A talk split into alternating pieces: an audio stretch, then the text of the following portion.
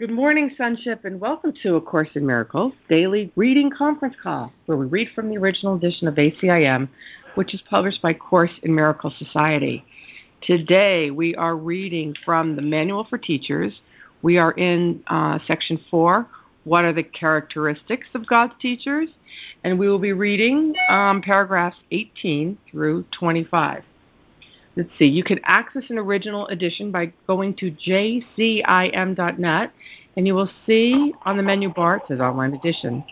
We gather Monday through Friday from 9:15 to 10:30 a.m. Eastern Standard Time where we read each paragraph twice and then we discuss. And then we also, most importantly, invite our lesson into our practice and study today. It's lesson 341. I can attack but my own sinlessness and it is only that which keeps me safe.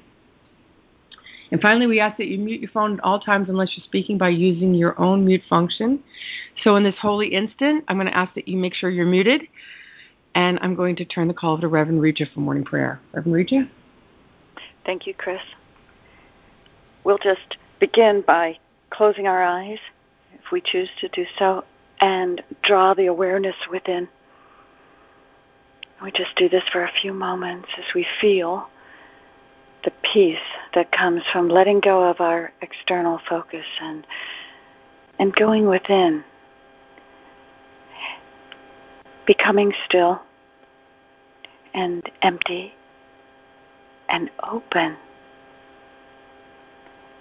We open now to what is given us today our lesson I can attack but my own sinlessness, and it is only that which keeps me safe. Unquote. You know, sinlessness is one of God's gifts to me. It is who I am and who my brothers are. When I remember this, there can be no attack. For who would attack himself? In remembering my sinlessness, I open to what cannot be harmed and thus cannot harm. I open to what is eternal and immortal and inviolate.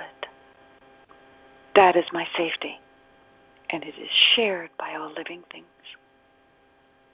Our prayer today in our lesson, quote, Father, your Son is holy I am he on whom you smile in love and tenderness, so deep and dear, and still the universe smiles back on you and shares your holiness.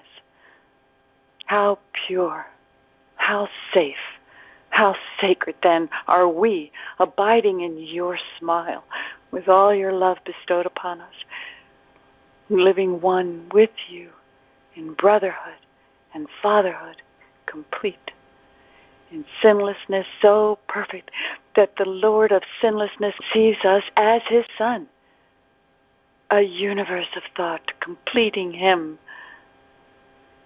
Let us not then attack our sinlessness, for it contains the Word of God to us, and in its kind reflection, we are saved. And so it is. Amen. Amen. Thank Amen. you, Reverend Reja. Thank you. Amen. Thank you so much. All right. So, has anyone joined the call that would love to get on the reading list or say good morning? Good morning. It's Josie. I can probably read. Hi, Josie. Hello. Uh, good morning. It's Mary. I can read. Great. Thank you, Mary. Anyone else? All right. So, listening, we have Bryce, Paula, and Stephen. And then in order, we'll go Lee, Reverend Reja, Carl, Fran, Josie, and Mary. 18. Generosity. The term generosity has a special meaning to the teacher of God. It is not the usual meaning of the word. In fact, it has it is a meaning that must be learned and learned very carefully. Like all other attributes of God's teachers, this one rests ultimately on trust, for without trust there no one can be generous in the true sense. To the world, generosity means giving away in the sense of giving up. To the teachers of God, it means giving away in order to keep. And this has been emphasized throughout the text and workbook, but it is perhaps more alien to the thinking of the world than any other ideas in our curriculum. Its greater strangeness lies merely in the obviousness of its reversal of the world's thinking. In the clearest way possible and at all the simplest levels, the word means the exact opposite to the teachers of the God, teachers of God and to the world. Lee, 18 and 19, please. Generosity. The term generosity has special meaning to the teacher of God. It is not the usual meaning of the word. In fact, it is a meaning that must be learned and learned very carefully. Like all the other attributes of God's teachers, this one rests ultimately on trust. For without trust, no one can be generous in the true sense. To the world, generosity means giving away, in the sense of giving up. To the teachers of God, it means giving away in order to keep. This has been emphasized throughout the text and the workbook, but it is perhaps more alien to the thinking of the world than many other ideas in our curriculum. Its greater strangeness lies merely in the obviousness of its reversal of the world's thinking. In the clearest way possible, and at the simplest of levels, the word means the exact opposite to the teachers of God and to the world. 19. The teacher of God is generous out of self interest. This does not refer, however, to the self the world speaks of.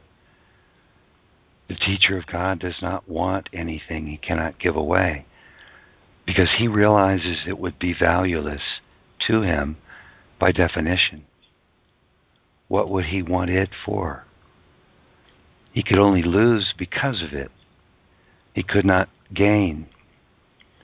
Therefore, he does not seek what only he could keep, because that is a guarantee of loss. He does not want to suffer. Why should he insure himself pain? But he does want to keep for himself all things that are of God and therefore for his Son. These are the things that belong to him. These he can give away in true generosity, protecting them forever for himself. Thank you, Lee. Reverend Reja, 19 and 20, please. Mm-hmm. Okay, 19. The teacher of God is generous out of self interest. This does not refer, however, to the self the world speaks of. The teacher of God does not want anything he cannot give away because he realizes it would be valueless to him by definition. What would he want it for? He could only lose because of it. He could not gain. Therefore, he does not seek what only he could keep because that is a guarantee of loss. He does not want to suffer. Why should he insure himself pain? But he does want to keep for himself all things that are of God, and therefore for his Son. These are the things that belong to him. These he can give away in true generosity, protecting them forever for himself. And patience. 20. Those who are certain of the outcome can afford to wait, and wait without anxiety. Patience is natural to the teacher of God. Patience is natural to the teacher of God. All he sees is certain outcome, at a time perhaps unknown as yet, but not in doubt. The time will be as right as is the answer. And this is true for everything that happens now or in the future. The past as well held no mistakes, nothing that did not serve to benefit the world as well as him to whom it seemed to happen. Perhaps it was not understood at the time. Even so, the teacher of God is willing to reconsider all his past decisions if they are causing pain to anyone. patience is natural to those who trust.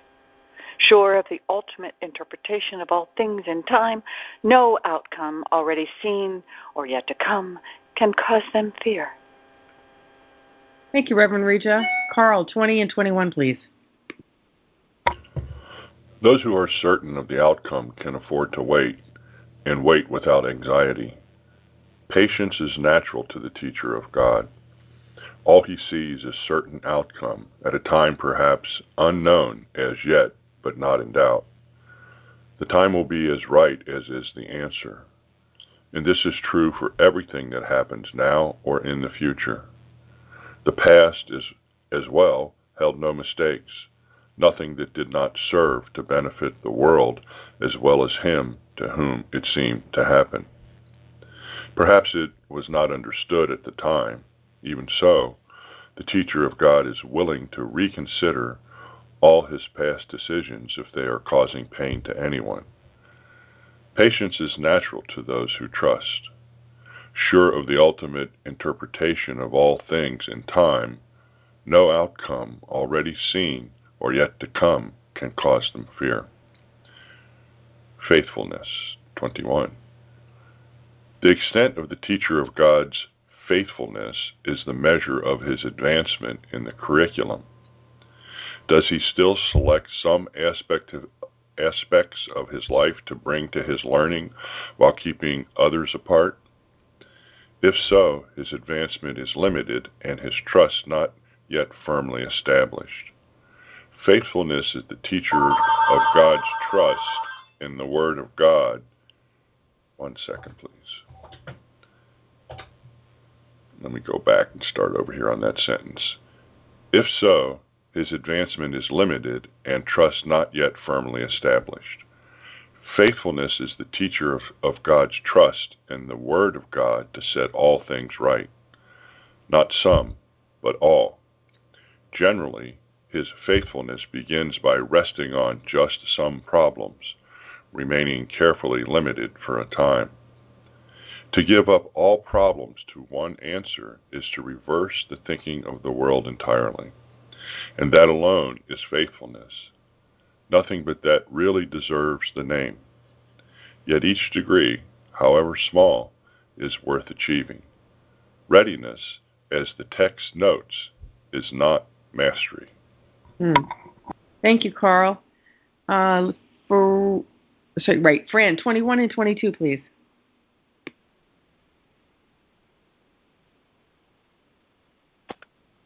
Faithfulness, 21. The extent of the teacher of God's faithfulness is the measure of his advancement in the curriculum. Does he still select some aspects of his life to bring to his learning while keeping others apart? If so, his advancement is limited and his trust not yet firmly established. Faithfulness is the teacher of God's trust in the Word of God to set all things right. Not some, but all. Generally, his faithfulness begins by resting on just some problems, remaining carefully limited for a time. To give up all problems to one answer is to reverse the thinking of the world entirely. And that alone is faithfulness. Nothing but that really deserves the name.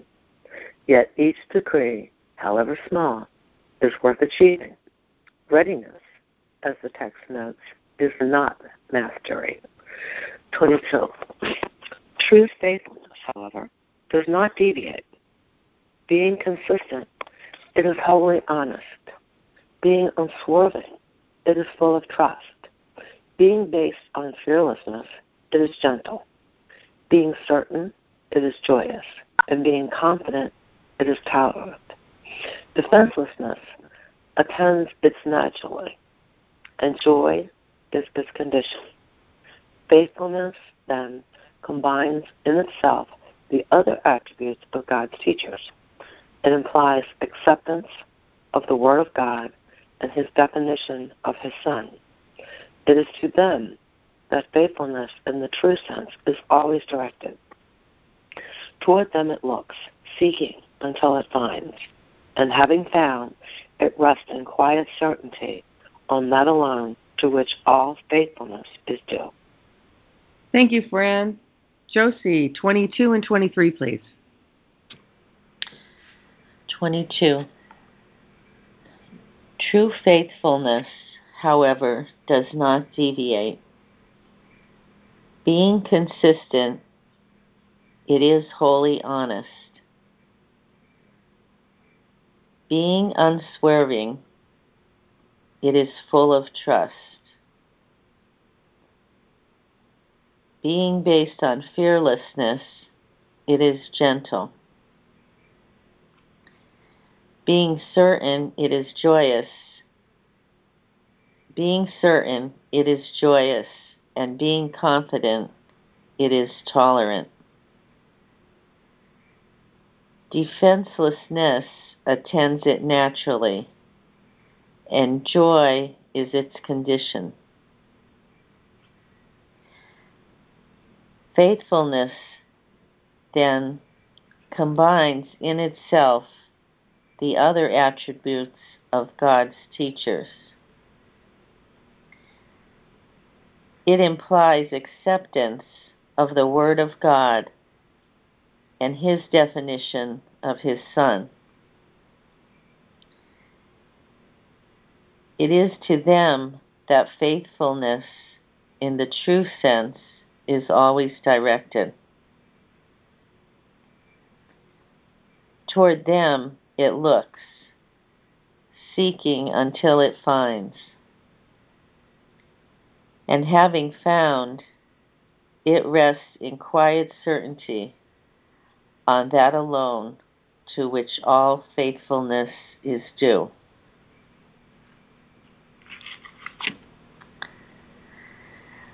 Hmm open mindedness.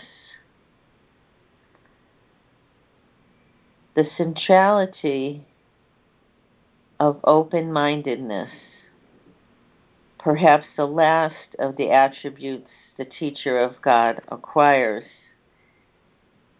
is easily understood when its relation to forgiveness is recognized.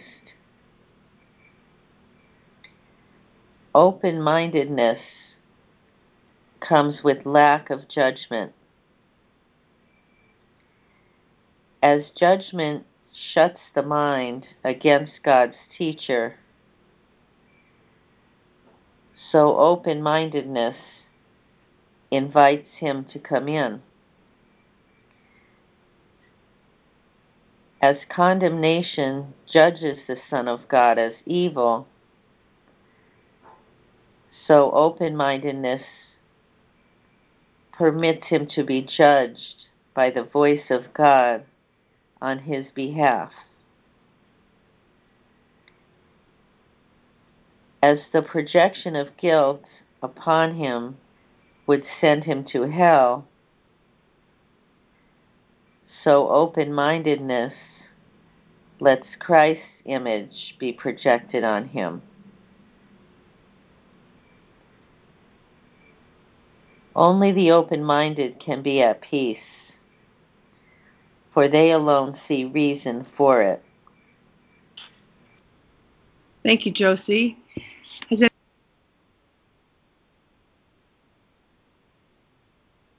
I can't hear Chris. I think we lost her. Uh oh. Oh. Sorry, I have to call back in. no, my fault. My bad. Um, so All do right. we have a reader who's joined the call that would like to read 23 and 24? I'll do that. Me? Uh, oh, oops. Okay, so Stephen, 23 and 24, and then Ida, you can do 24 and 25. Okay, thank you. The centrality of open mindedness, perhaps the last of the attributes of the teacher of God acquires, is easily understood when its relation to forgiveness is recognized. Open mindedness comes with lack of judgment as judgment shuts the mind against God's teacher. So open mindedness invites him to come in. As condemnation judges the Son of God as evil, so open mindedness permits him to be judged by the voice of God on his behalf. As the projection of guilt upon him would send him to hell, so open mindedness lets Christ's image be projected on him. Only the open minded can be at peace, for they alone see reason for it. 24. How do the open minded forgive? They have let go of all the things that would prevent forgiveness.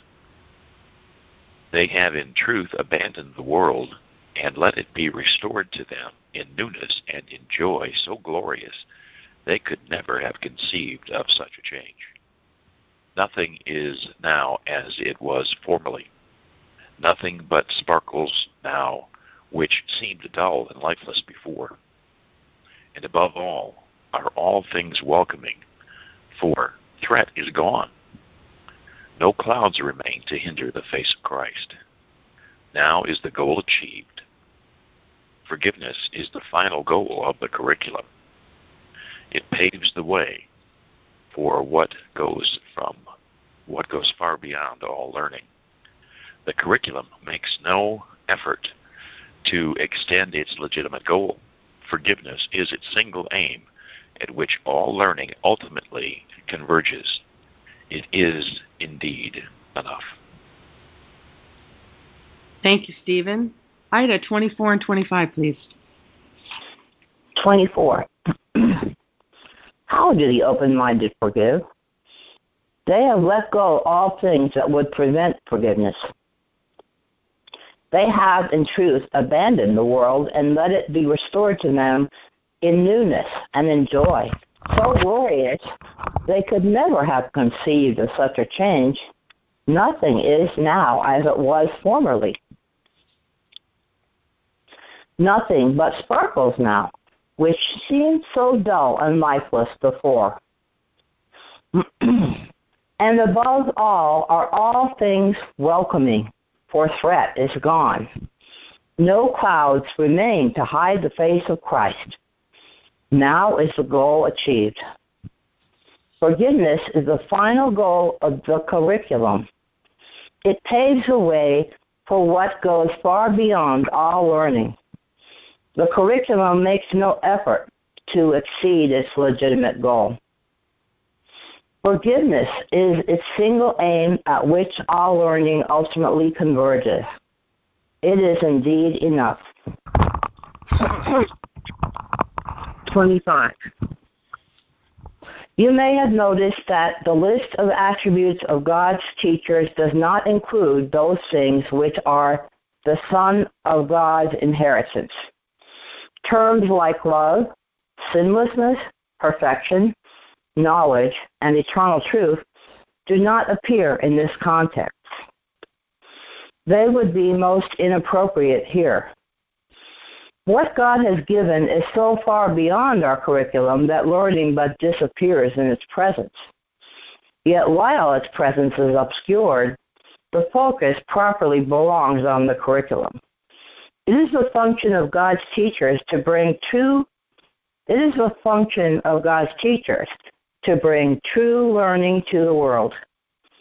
Properly speaking, it is unlearning that they bring, for that is, quote, true learning, unquote, in the world. It is given to the teachers of God to bring the glad tidings of complete forgiveness to the world. Blessed indeed are they, for they are the bringers of salvation. Thank you, Ida. Mary, forgive me. Mary, did you read? It, no problem. Just I'm go sorry. With... Would you please read 25? Yeah, yeah. You may have noticed that the la- list of attributes of God's teachers does not include those things which are the Son of God's inheritance. Terms like love, sinlessness, perfection, knowledge, and eternal truth do not appear in this context. They would be most inappropriate here. What God has given is so far beyond our curriculum that learning but disappears in its presence. Yet, while its presence is obscured, the focus properly belongs on the curriculum. It is the function of God's teachers to bring true learning to the world. Properly speaking, it is on learning that they bring, for that is, quote, true learning in the world. It is given to the teachers of God to bring the glad tidings of complete forgiveness to the world. Blessed indeed are they, for they are the bringers of salvation. Thank you, Mary. Blessed indeed are they, for they are bringers of salvation. Amen. All right, my fellow unlearners, we're going to open the floor. Just want to remind everyone, I think we have about 17 people on the call, and so that we can leave space for everyone to share, just to be comfortable with the silence. I know it can get a little awkward, um, and that allows people to come forth and bring their ideas as well. I'm opening up the floor. I'm complete.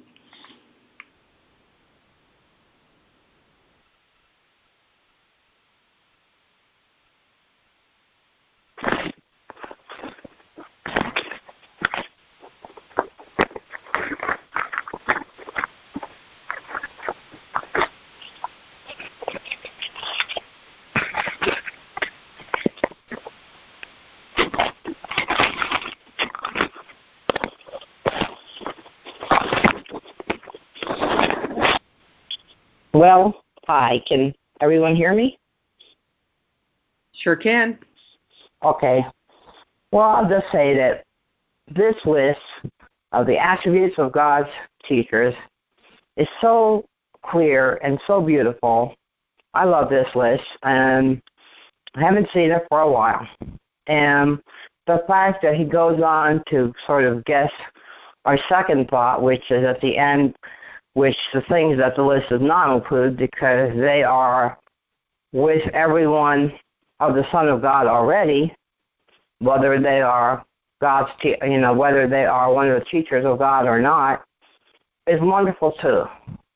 You know, I would expect nothing less from from Jesus, and I, I, you know, love the fact that he says that what God has given is so far beyond the curriculum I could try to imagine what that is, and I've heard different things over the years, but or that's fun. But the fact that it's so disciplined, it does not go beyond the curriculum uh, of teaching us forgiveness, um, unlearning the things we need to unlearn to have forgiveness. Thank you. Thank you. I'm complete. Thanks, Ida. Thanks, Ida. Thank you, Ida. Thank you, Ida.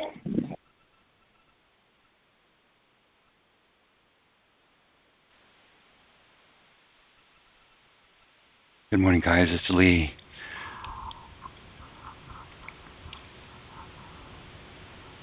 I'm I'm really having fun with these characteristics today, and um, I'm happy to say they're going in uh, more deeply.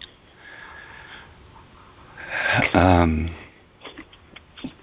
beginning with uh, beginning with generosity. Uh, my eye drops to the second paragraph of generosity, and the sentence. Therefore, he doesn't seek what only he could keep, because that's a guarantee of loss. He doesn't want to suffer. Why should he insure himself pain? The mind naturally goes to thinking of what things I own that I shouldn't want to keep. But I uh, today see I'm going a little deeper. Um, and and and I just suggest that that paragraph be an open inquiry. So, what are those things that I defend? What are those things that I hoard.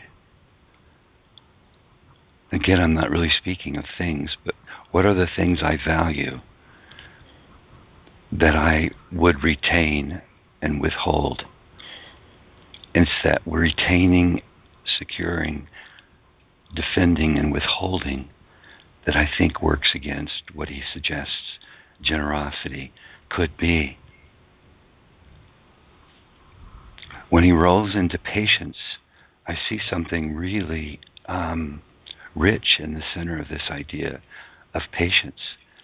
This idea of being certain of the outcome. Am I certain of the outcome? Or does that certainty of the outcome have to do with trust and the development of trust? Those who are certain of the outcome can afford to wait and wait without anxiety. Patience is natural to the teacher of God. This is an advanced teacher of God that he's describing here. All the teacher of God sees is certain outcome at a time perhaps unknown as yet, but not in doubt. The time will be as right as the answer. And get a load of this, and this is true for everything that happens, now or in the future. What would be the nature of that certain outcome? This is retroactive and into the future. The past as well held no mistakes. Nothing that did not serve to benefit the world, as well as him to whom it seemed to happen. Perhaps it was not understood at the time. That's very inclusive. The past held no mistakes, nothing that didn't serve to benefit the world. That's really phenomenal. He concludes with patience is natural to those who trust. Sure of the ultimate interpretation of all things in time, no outcome already seen or yet to come can cause them fear. So that's the certainty that he speaks of, the certain outcome he's speaking of. I'm certain of the ultimate interpretation of all things in time. That ultimate interpretation will lead me to the understanding that nothing happened ever that didn't serve to benefit the world as well as him to whom it seemed to happen. My lack of understanding kept me from seeing that, but the development of trust allows me to begin to account for the possibility of that ultimate interpretation of all things with the onset of trust and forgiveness that will allow me to see the meaning and the innocence of all that happens. Speaking here entirely for myself.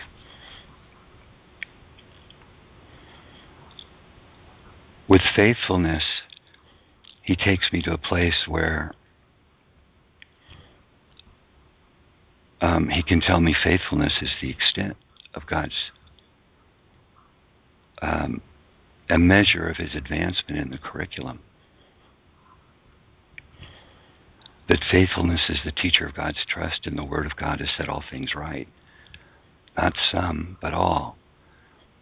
It's rare that He knows that my mind is going to set some things aside so that He repeats for me. Trust in the Word of God to set all things right. No, not some, all, all things right. I can release all of my problems, all of my judgments to one answer. And um, and really know that release.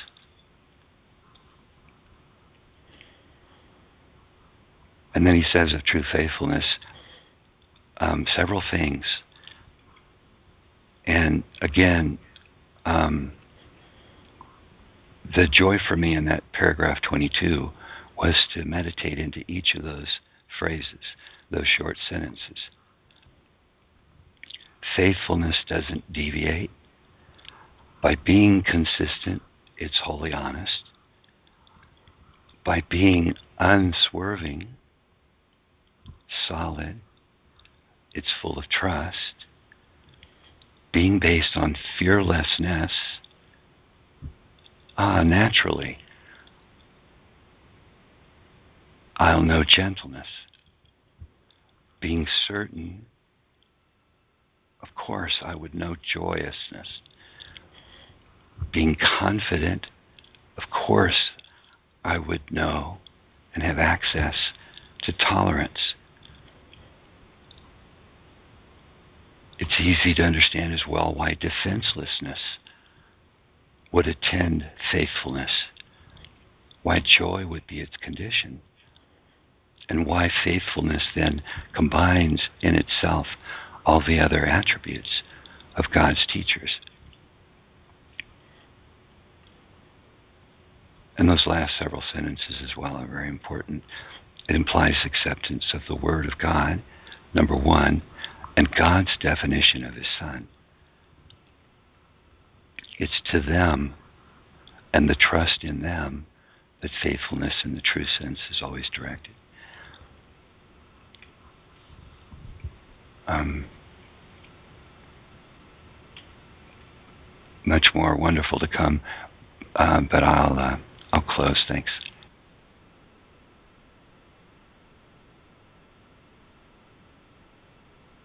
Thank you, Lee. Thank you so much, Lee. Thanks, Lee. Thank you, Lee. Thanks, Lee. Thank you, Lee. Beautiful. Lee, I get it in the tone of your voice that you are really internalizing this on a deep level. That's a blessing. Thank you. I had I had had a thought that was um, that was triggered by what Ida had said, and I'm realizing that um, that attributes are one thing and characteristics are another. The attributes, love, I don't have to learn to love, I am love. Sinlessness, I don't have to learn sinlessness, I am sinless. Uh, I don't have to learn perfection because I am perfect, and I don't have to learn knowledge because because I'm one with God and God knows all things. Now, from a characteristic standpoint, I do have to learn to trust. I do have to learn to be honest. I do have to learn tolerance. I do have to learn gentleness. I do have to learn joy. I do have to learn defenselessness. I do have to learn generosity. I do have to learn patience. And I do have to learn faithfulness if I'm going to be, and open mindedness if I'm going to be a teacher of God. So what was coming to mind is the the attributes are are put in at the factory. you know, they come with us because God put them there. The other things uh, are to be learned if I truly want to be a teacher of God, and if this is the teacher's manual. You know, what does it take to be a teacher of God? Well, you need to develop these characteristics you you you already have these attributes so it lets us inventory the truth that God has for us. And those are our attributes and we have to learn these particular characteristics. And the last thought is um, I don't have to learn to have legs but I do have to learn to walk. So that's my thought. I'm complete. Thank you, Stephen. That was really helpful. Thank you. Thanks, Steve. Thank you, Stephen. Thank you, Stephen. Thank you, Stephen. Thank you, Stephen.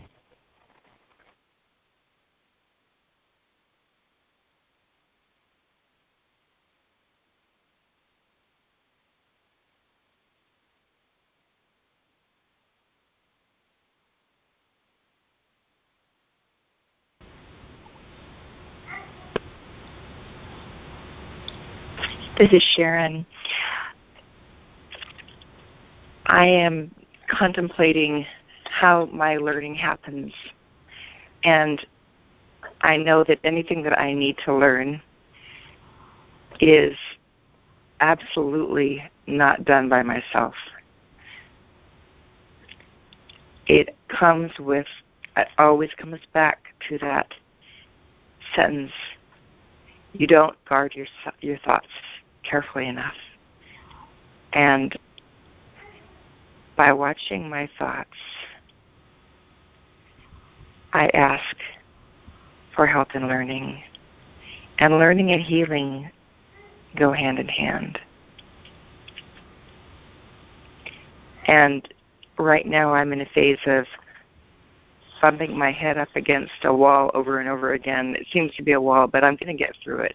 It's not really my head. I'm just I'm just pushing at it. It's like a door that I've locked so hard that I am it's my perception that it's not budging. But I know that the Holy Spirit, I know that Jesus are working with me on doing that. And it's just my resistance to what I'm doing. So it's like one aspect of me is on the other side pushing it, keeping the door shut. And another aspect of me is on this side trying to push it open. So the healing and the learning and the unlearning are happening by melting away that aspect of me that feels like in order to be safe it needs to keep the door closed, such as defensiveness, attack, all those things. Thank you. I'm complete. Thank you, Sharon. Thank you, Sharon. Thank you, Sharon. Thank you, Sharon.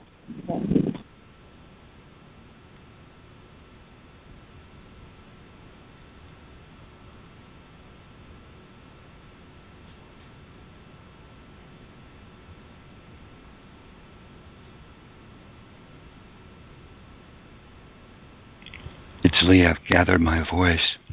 Well, we'll see.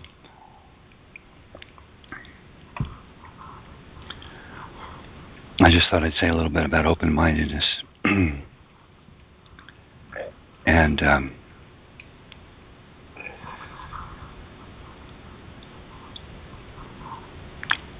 the first of the sentences that stood out for me was the final of 23.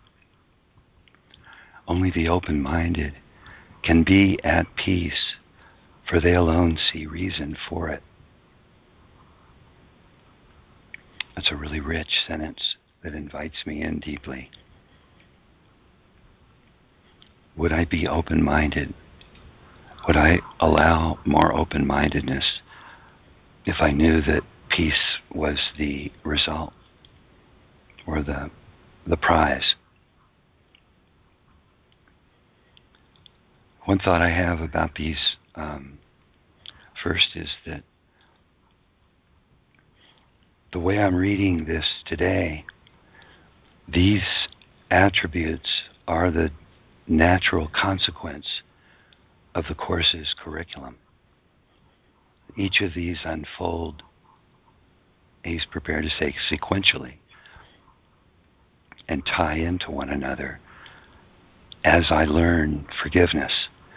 And that's the significance for me of how this ends. With the curriculum of forgiveness being the process of unlearning all of those things that obscure the vision of Christ, vision itself, and what would guide me out of the world I've known into the world that he describes in 24. This, he says, is the importance of the curriculum, is why, and why the curriculum doesn't itself seek to go beyond its learning goals. I'm learning how to undo what I've known so that I can be open to what's so ready to replace it. And he encapsulates that in 24. The open minded let go of all things that would prevent forgiveness. And this is how complete that undoing is, that letting go. They've in truth abandoned the world and let it be restored to them in newness and in joy so glorious they could never con- have conceived of such a change. If I sit with that and just ask, how much do I welcome abandoning the world I've known, relinquishing all that I've thought, how willing am I if I know that what moves in to take its place progressively is awareness of a world restored to me in newness and in joy beyond what I could have conceived. Nothing is now as it was formerly. Nothing but sparkles now, which seemed so dull and lifeless before. This is one of a dozen places, actually greater than a, a dozen, where his description is very beautiful of what I could behold if I were to look beyond my unforgiveness.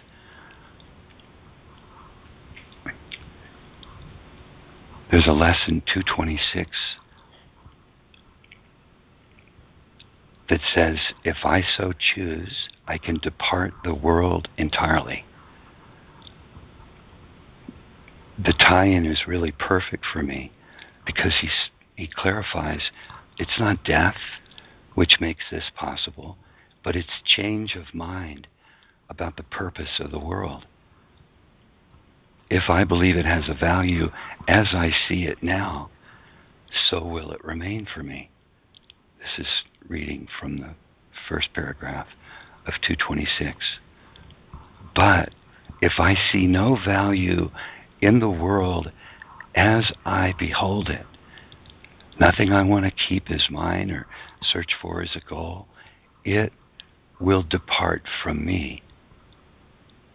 For I have not sought for illusions to replace the truth.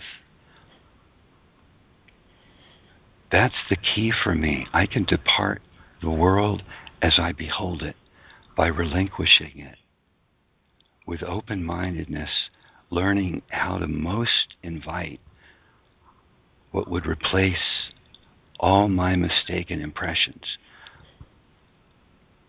The ego's outlook that spoils everything, makes it so dull and lifeless. Releasing that, I'm given everything I depart the world by allowing the world as I behold it to depart from me. Then is it restored to me in newness. That's the the um, the big reveal for me. Is that I need go nowhere to behold a world that sparkles brushed with beauty, as he says so often. And above all, he says, are all things welcoming. This is another of those phrases that naturally fit. If I knew myself to be safe, if that's what I really knew as the end of the curriculum of forgiveness, that I'm perfectly safe, then threat is gone. And if threat were gone, of course, all things would be welcoming. Okay, I set aside the things that seem so dreadly fearful, but how much am I threatened by little petty things throughout my day? How much would my day be lit if I knew I were safe and that what I most want to hang on to is that which I'm so free to extend. The nature of my world would be so altered if I sensed that threat, the ego's constant vigilance against threat and against the truth, were gone, and I could walk in the awareness of my safety. That paragraph ends with forgiveness is the single aim at which all learning ultimately converges. If I accept that goal, then all of the attributes of God's teachers are given me in the fullness of time. Unforgiveness is what stands in the way of each of these attributes or characteristics, pardon me. As my unforgiveness is stripped away, the natural flowering of these characteristics is the consequence. Thanks, guys, for letting me go on. I'm complete. Thanks, Lee. Thank you, Thank you, Thank you. Thank you so much, Lee. Thank you. Thank you, Lee.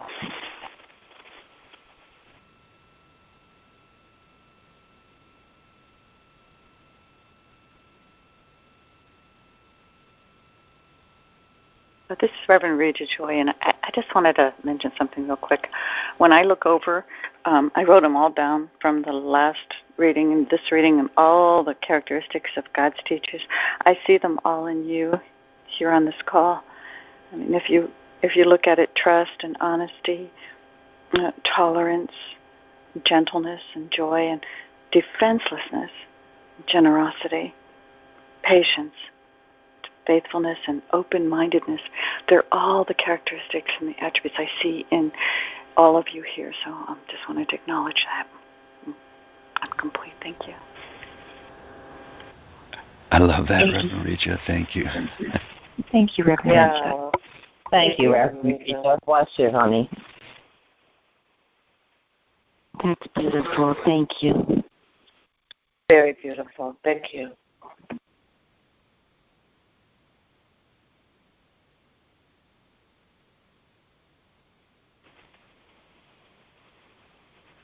This is Mary. Uh, I'd like to read paragraph 22. It's been uh, speaking to me.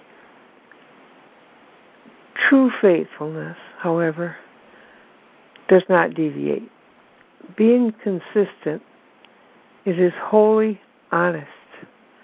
Being unswerving, it is full of trust. Being based on fearlessness, it is gentle. Being certain, it is joyous, and being confident, it is tolerant. Defenselessness attends it naturally, and joy is its condition. Faithfulness, then, combines in itself the other attributes of God's teachers. It implies acceptance of the Word of God and His definition of His Son. It is to them that faithfulness is the true sense, in the true sense, is always directed. Toward them it looks, seeking until it finds, and having found, it rests in quiet certainty on that alone to which all faithfulness is due. A long way, not a long way, but a beautiful way of saying, for me, of saying, accept the atonement. Each moment that I can listen to the voice for God and be faithful to that voice will be a, a moment of joy and confidence and all these beautiful attributes that this paragraph talks, that Jesus talks about.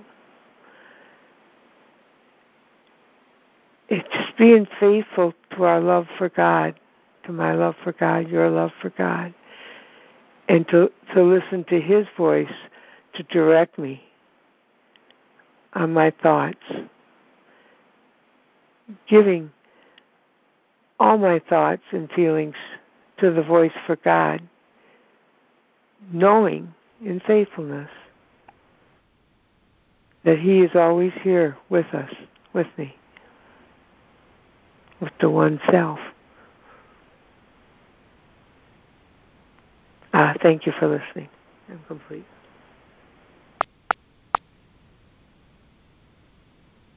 Thank you, Mary. That was like a prayer, Mary.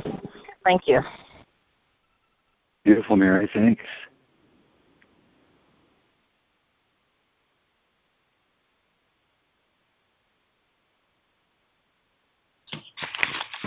Hey, it's Chris. I want to talk about open mindedness a little bit. Um, over Thanksgiving, I got sucked up into, uh, excuse me, I chose to enjoy Game of Thrones in a binge watching fest. And I kept it gets to a point where the violence becomes so numbing and uh, I don't know if anybody's seen it, but I think you know what I'm talking about. It that it didn't bother me anymore. And I kept every night before I'd fall asleep. I'd ask the Holy Spirit because you know after watching a, billion hours of it, you're like, okay, the world is now involved in this whatever you want to call it entertainment and i said what why am i drawn to this what is the lesson and i kept asking kept asking kept asking. And the open mindedness part of being a course student allowed me to hear that it's a and i kept telling everyone like well what do you think of it? I kept saying it's it's a um it's a hamster wheel. Like it's the same story over and over and over and there's no value in life. Um and i'm like oh my god that's exactly how i see the world. Like my thoughts are a hamster wheel and that I don't have any value in life because that's how I get afraid. So again, I just want to profess my gratitude because without this course and without you to help me to understand it, I would have beat myself up so much for like thinking that it was evil to become part of something that really was a beautiful lesson. I'm complete. I love it, Chris. You're so funny. that was great. Great, Chris. Um, Thank you so much, Chris. Thank you, Chris. That's great. Chris, Chris, I love watching you grow That's, and learn and heal. It's lovely. Thank you. Well, has anyone seen Game of Thrones? Does anyone know what I'm talking about? I know what you're talking about, but not that show. But I know what you're talking about. I have, yeah, I have some idea. My my kids that are in their early 30s grew up watching video games, and you know, I there were certain video games that I did not want them to do, but you know, I didn't do the community thing at the time, and they just went to their friends' houses and did them. So I said, okay, God, help my children because I can't help them with this one. I was afraid that they would become violent. Um, but they didn't. They didn't. They had had and and other shows like this is going to sound funny to you now, but at the time in the 80s, I thought The Simpsons was just horrible. But my older son told me a long time later that no, and he watched it when he was a kid, it was telling him how not to live and he wanted to be happy and successful. Well, I'm like, oh, right. That's great. Thank you. I'm complete. I couldn't relate it. I've never seen Game of Thrones. I just applied it to The Walking Dead and took your principles. So. yeah, universal ideas, you know. Right. It's it's oh my God, that's Stephen, thank you. It's so true. It's almost every it's it's my thinking, right, that's causing me to feel I mean, the point is where do we read this? The unlearning is of everything. It's not just one thing. That if I choose to see something as evil or judge it or see it as anything but the true light that it is, then that's going to cause me pain. Oh, I think I'm getting this. I'm complete. I'm so glad we're having this discussion. Um, I'm not. Uh, I'm no, in no way a, a, a, a Christian scholar theology, but you know, this is the season of Advent, and, and it, and I'm looking here, and it has uh, uh, the definition: Advent is the arrival of a notable person, thing, or event. Uh, the Christian theology, it says that Advent is the coming or second coming of Christ. And it says Advent is a season observed by many Western Christian churches as a time of expectant waiting and preparation for the celebration of the Nativity of Jesus at Christmas. The term is a version of the Latin word coming. And we're talking about attributes and characteristics of the teachers of God.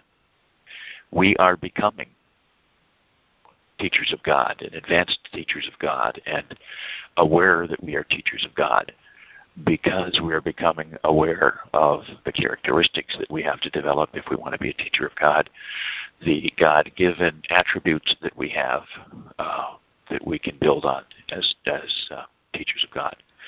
And I just thought it really tied in the Advent idea, you know, the, the arrival of a notable person, and we are it. So I'm complete. Thank you. Thanks, Stephen. Thanks, everyone. Um, I am uh, chomping at the bit here. Um, there is a, a, Christian principle that is really uh, coming into light right now, and it's that God is at work in me to conform me to the image of Christ. I'd just like to suggest for a minute that everything that happens is for one purpose to conform us to the image of God. In the mind of the ego, that seems to be reversed for me when I'm not understanding the fact that it is God at work.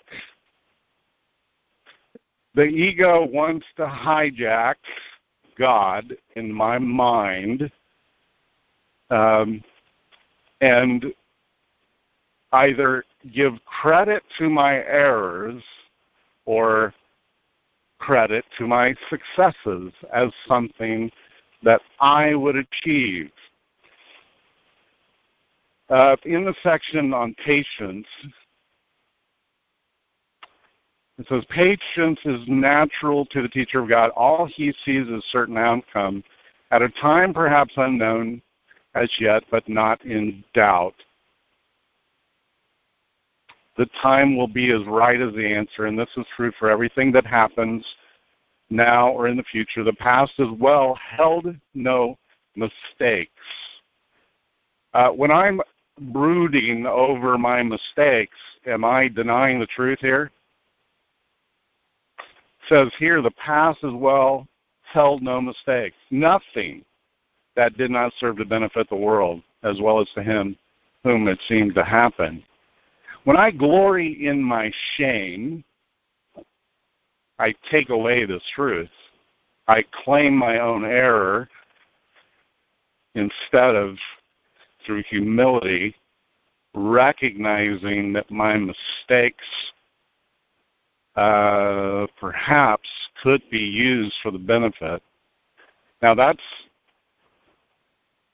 quite a lot to take in. It says that perhaps it was not understood at the time. Even so, the teacher of God is willing to reconsider all his past decisions if they are causing pain to anyone. So, certainly, most of my mistakes, I think, were in the nature of considering myself more important than others in some way. At least that's what my misperception would tell me. My guilt seems to claim that I'm bad. I was at fault. But could I accept that my errors were simply the underdeveloped conformation of God in me? Could I allow myself to be conformed to God's image by giving up my mistakes as something that God actually can use?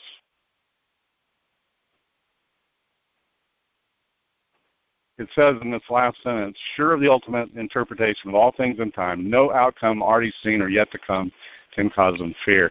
You know, I grew up believing that I was bad, that there was going to come a day of judgment, that I would have to to give an account for my life, and you know, it would only be by the mercy of God that you know I would be saved. And what I what I uh, stand here now is that I'm already innocent. I'm already loved completely. I'm already fully loved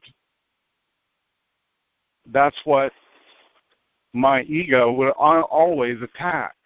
You know, that's what my judgments would always uh, deny.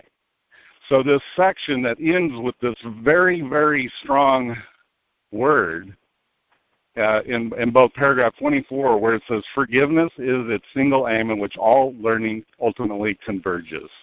And then in the last section, it says, It is given to the teacher of God to bring the glad tidings of complete forgiveness to the world. Uh, I was on the phone with one of my dear brothers, and I said, Brother, uh, I don't know if I'm ever going to be able to overcome the belief uh, that separates us is just one on whether God is a judge that uh, demands that wickedness be forever cast into eternal suffering or if uh, in fact, I made that up to separate myself from God. You know, I just have to recognize that all of my judgments, all of my unforgiveness is my own claim against the love of God or the claim against someone else's sins as being too great for the love of God. And that's my only sin. My only sin is that I would not know the absolute love of God. And all of my errors are simply forgetting that. Forgetting that I'm loved. Forgetting that my brother is loved unconditionally forever. I'm completely safe when I know that's true. When I doubt that, I'm undone. And I'm complete.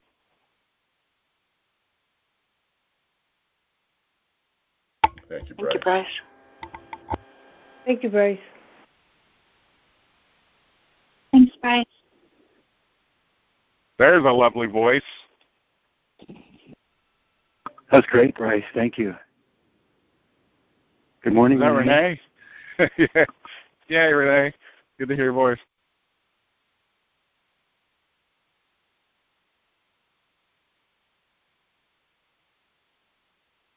This is Ida. When I was in the freedom teachings, you know, they had the A and R, the attitudes and responsibilities. And uh, there was a lot of good stuff in there. But, you know, to be responsible for my experience and to, you know, loving and, and all those things. And not, you know, not judging others for what I experienced. And, but other people could go with that, but I couldn't. But there was always this teaching that, you know, that these things happen in the universe. There were these these folks that were nurtured by reptilians from other places called the Illuminati, and they've been pretty much responsible for all the bad stuff that's happened in our world for I don't know, maybe thousands of years. And the, the reptilians like messed up our DNA and caused a lot of damage to us and our spiritual bodies. All that, and I kept asking my other students, like, how do I forgive that? You know. And I got to a place where I did forgive the reptilians. but the Illuminati were at least partly human, and it was so convenient to blame everything on them. But obviously, I had to get out of that, and I had to, you know, get to ACIM because, again, because well, the other people that seem to me to be understanding or forgiving that we've all been all those things type of thing, and not the the hate or anger just that's what they feed on and it just makes it worse. And uh so but now that I see again or for the first time that I you know, all those things could have happened. You know, all those things may be true in the world as I see it, what the world as I see it is an illusion. So it doesn't matter what happened because I'm projecting anger outside of myself that I'm making a an error, a major, you know, the sort of the you know you know, most important error that I guess anybody could make um, because of like all the other ones. And them not having, not acting out of open mindedness and honesty and generosity and all that stuff. And so that's a big reason why I had to leave those teachings and because I was letting it lead me down the wrong path and I have to see the things that are in here that Jesus, or uh, they call it Jeshua. I like that name. They said that that was what he was actually called at the time, but whatever. um, I just feel the love of Jesus right now as I'm saying these things. Yeah, because I'm sort of beating myself up for sharing too much when I'm supposed to wait for the silence so other people that don't share very much could have the chance to do so. And so there's that backstory too.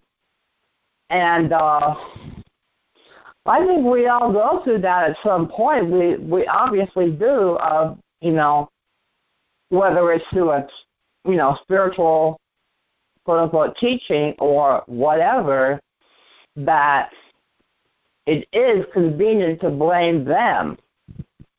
But blaming doesn't help anybody.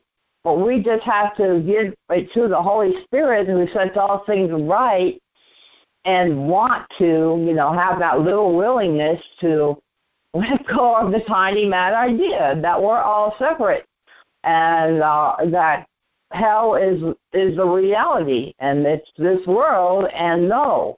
So we want to see the world that's sparkling like diamonds and there was a beautiful movie, a two part movie some years ago called LA Story and there were like a two or three different stories, and one of them was Steve Martin and this beautiful woman too. When they fell in love, when they fell in love, you saw them change into little kids in the movie, and the world and the trees and everything was all sparkling like diamonds. And I remember that right now when Jesus talked about that in this course. And so, take a breath here. Is there anything else that I need to share right now? No. So, so thank you for letting me share, and uh, I'm complete.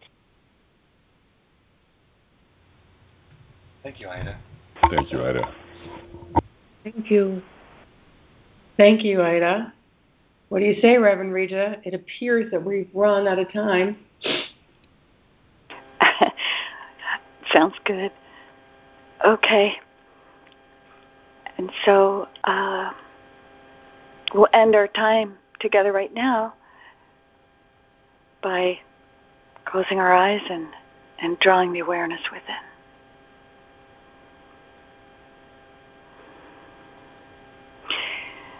We visited today the characteristics of God's teachers. And we saw that there was generosity and patience, faithfulness, open mindedness. We learned today that God has bestowed on us the gifts of sinlessness, perfection, wholeness. And yet these are obscured by what I have taught myself. And thus, I'm in need of learning, or rather unlearning. Today, we learned of generosity, quote, giving away in order to keep, unquote. The only thing of value I would want to keep is that which I give. Since giving is receiving, as I give away the, quote, things of God, unquote, I keep them for myself his son. As I give unconditional love and compassion, understanding, and forgiveness, I am in receipt as well. All these things I receive of God, and I gladly give away. Also, learn today that a teacher of God has patience. If I knew what the future held, would I be anxious or afraid? Or would I be free to be present in this moment, drinking in the holy instant to its fullness? This is true patience. He tells us in the Course, quote, what you need to learn now is that only infinite patience can produce immediate effects. This is the way in which time is exchanged for eternity. Infinite patience calls upon infinite love, and by producing results now, it renders time unnecessary. Unquote. And today we read, quote, those who are certain of the outcome can afford to wait and wait without anxiety, sure of the ultimate interpretation of all things in time, no outcome already seen or yet to come can cause them fear. Unquote. That ultimate outcome is now. And if a teacher of God is faithful, would I then truly believe that love sets all things right? All, all things, not just some. Wouldn't I then be faithful unto the voice of God, which shows me who my brother is and who I am as well? Quote, to give up all problems to one answer is to reverse the thinking of the world entirely. And that alone is faithfulness. Unquote. And lastly, as a teacher of God, I would be open minded. What if I realized t- today that through judgment and condemnation and projection, the mind is shut against God's teacher, judged as evil, and is sent to hell by the projection of guilt upon him? And yet, open mindedness invites God's teacher in, judges him only by the voice for God, and lets Christ's image be the projection onto him. And so we pray Father, Mother, God, today I long to embody these attributes of your teacher you have shown generosity, patience, faithfulness open mindedness, that I might fulfill my purpose of forgiveness. Let me open to your teaching now as I hear you tell me, quote, it is the function of God's teachers to bring true learning to the world. Properly speaking, it is unlearning that they bring, for that is true learning in the world. It is given to the teachers of God to bring the glad tidings of complete forgiveness to the world. Blessed indeed are they, for they are the bringers of salvation. And so it is. Amen. Amen. Thank you. Amen. Thank, Thank you. you, everybody. Thank you, Reverend Rita. Thank you, Reverend Regina. Amen. Thank you, Reverend Rita. And everybody. Thanks, everyone. Thank you, everyone. Thank you all.